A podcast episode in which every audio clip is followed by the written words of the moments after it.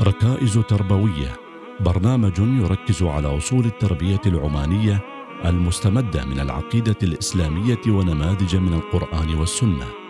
مع المرشدة الدينية إيمان المسكرية من دائرة التعليم والإرشاد النسوي بوزارة الأوقاف والشؤون الدينية. بسم الله الرحمن الرحيم. الحمد لله رب العالمين. والصلاة والسلام على سيدنا محمد وعلى آله وصحبه وسلم. السلام عليكم ورحمة الله وبركاته. أعزائي المتابعين أهلا وسهلا بكم معنا في برنامجكم ركائز تربوية أصول وقواعد نحو جيل قرآني متميز. حلقة اليوم المثل الثاني تربية العبيد وتربية الأحرار. كيف نربي أبناءنا على الحرية؟ وهل للتربية على الحرية أثر على السلوك؟ تعالوا معنا نستمع اولا إلى الآيات الكريمة. ضرب الله مثلا عبدا مملوكا لا يقدر على شيء ومن رزقناه منا رزقا حسنا ومن رزقناه منا رزقا حسنا فهو ينفق منه سرا وجهرا هل يستوون؟ الحمد لله بل أكثرهم لا يعلمون. وضرب الله مثلا رجلين أحدهما أبكم لا يقدر على شيء وهو كل على مولاه وهو كل على مولاه أينما يوجهه لا يات بخير هل يستوي هو ومن يأمر بالعدل وهو على صراط مستقيم؟ نتناول اولا الجزء الأول من المثل في الآية الأولى.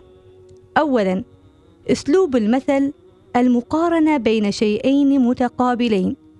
وسأشرح الآن الصورتين بالتفصيل.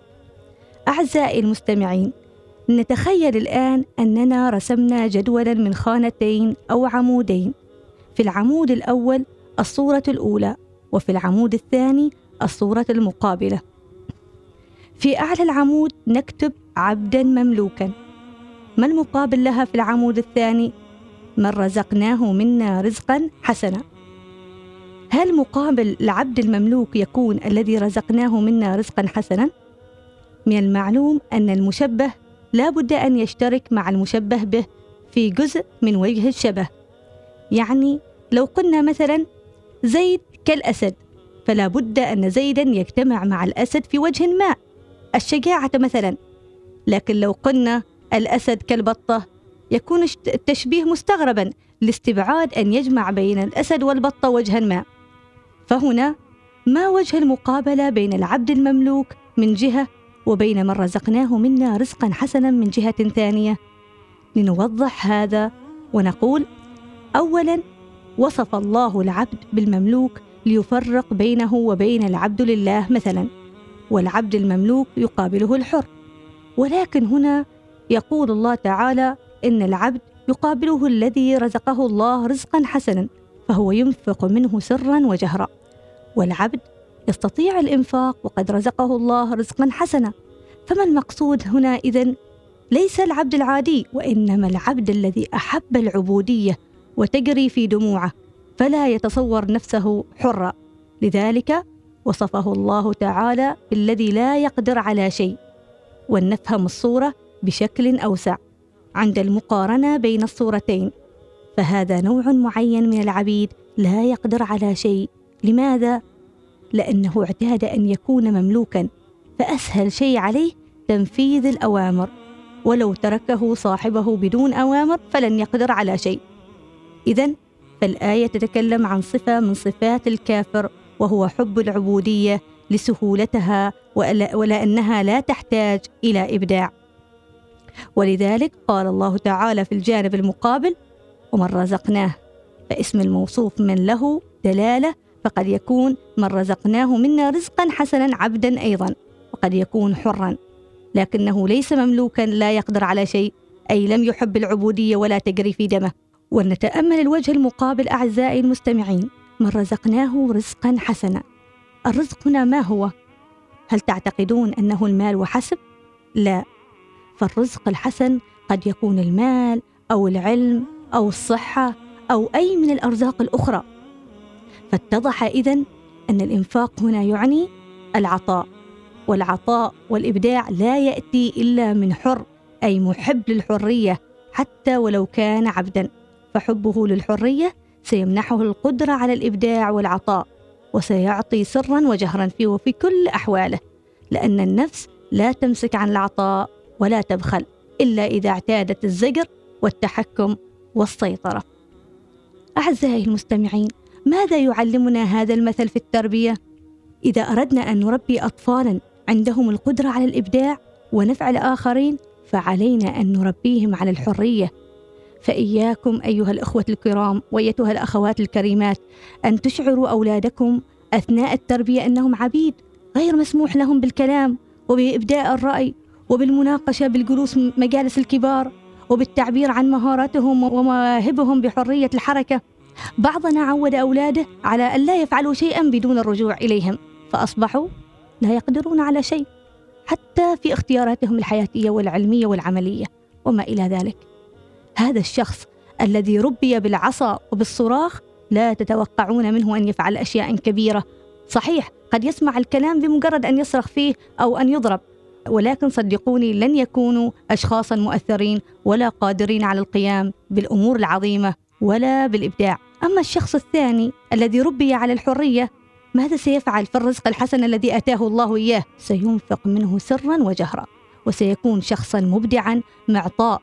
ولو افترضنا أننا غير مسلمين والعياذ بالله فإن أقربنا إلى قبول الإيمان وتغيير الواقع ورفض الكفر هو من تربى على الحرية. إذا نتعلم هنا قيمة الحرية في التربية لكن كيف نصلها؟ كل له طريقته.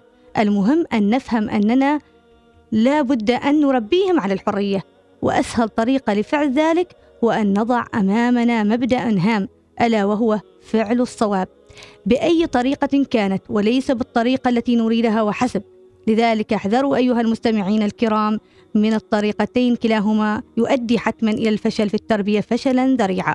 الطريقة الأولى أن نحاول جهدنا أن نجعل من أبنائنا وبناتنا نسخة مطابقة منا. فإذا لم ننجح في ذلك نغضب أشد الغضب. وربما صببنا جام غضبنا عليهم.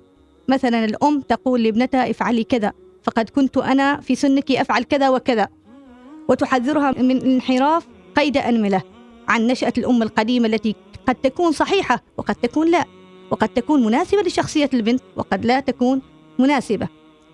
الطريقة الثانية أن نرسم صورة ما لأولادنا قد لا تكون بالضرورة صورتنا ولكنها صورة نحبها لهم. فإن لم يحققوا تلك الصورة غضبنا ونهرناهم وضاقت بنا الدنيا. مثلا الأب يرغب أن يتخرج ابنه مهندس. فإذا رأى ابنه أنه لا يميل إلى الهندسة وبدأ يختار طريقا آخر يجن جنونه ويفقد صوابه ويضغط على عب على ابنه بشتى الوسائل ليسير في الطريقة التي رسمها له. أعزائي المستمعين، الحرية في كلتا الصورتين تقضي بأن أترك له هو حرية الاختيار أو هي سواء البنت أو الولد نترك لهم حرية الاختيار. ونقوم فقط نقوم بالتوجيه وإعطاء الخبرات المطلوبة. هاتان الصورتان تؤديان إلى مدلول عكس المستفاد من هذا المثل القرآني. فكلتا الصورتين ستؤدي إلى صناعة عبد لا يقدر على شيء. أعزائي المستمعين نلتقي في حلقة الغد مع تكملة الأمثلة القادمة. إلى اللقاء والسلام عليكم ورحمة الله وبركاته. ركائز تربوية مع المرشدة الدينية إيمان المسكرية من دائرة التعليم والإرشاد النسوي بوزارة الأوقاف والشؤون الدينية.